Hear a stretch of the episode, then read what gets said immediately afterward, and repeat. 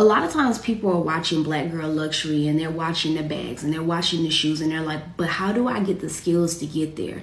Is it a certification? Is it a job title? Like, how do I get there? So let's step into this a bit. Because oftentimes, what people are not getting, we know that we need to get the skills, but we don't know where to go or how to start, how to get there. And I'm gonna tell you this start where you are and get the skills where you are. And you like, my job don't allow that. I, there's no way I can possibly get skills here.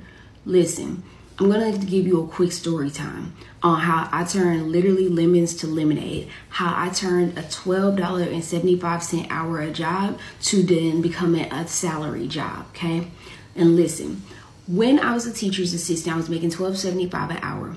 I had a degree just like other teachers. I just knew if I got my foot in the door, I had strategy. So when I got in, I looked around and said, What is it that's a pain point for the organization? The entire organization was being pushed to get their teachers certified in something called English as a second language. At that time, nobody at our school had the certification. Now, I could have been one of those people that's like, one day when I move up to teacher, I'll be able to get some skills in this and then conduct or facilitate a professional development or training. Instead, I said, right where I am, I'm going to create the opportunity. Here's a pain point, I can solve it. I went and got the certification, came back, pitched it to my director to be able to train the teachers. Now imagine I'm a teacher's assistant, but I'm training teachers. That was my first adult training opportunity, but I created it right where I was.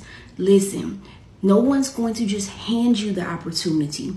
You have to be crafty enough to look around, understand a business pain point. And if you're like, well, how do I find a business pain point?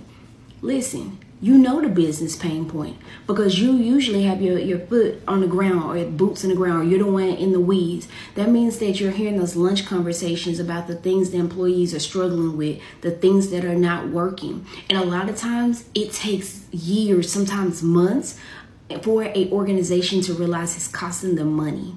So if you jump ahead of the curve, you can look around in the industry and say, is this an industry problem or is this a us problem? If you want to stay at the company, then get the credentials, learn how to go out and say, what skills can I get to solve this business problem?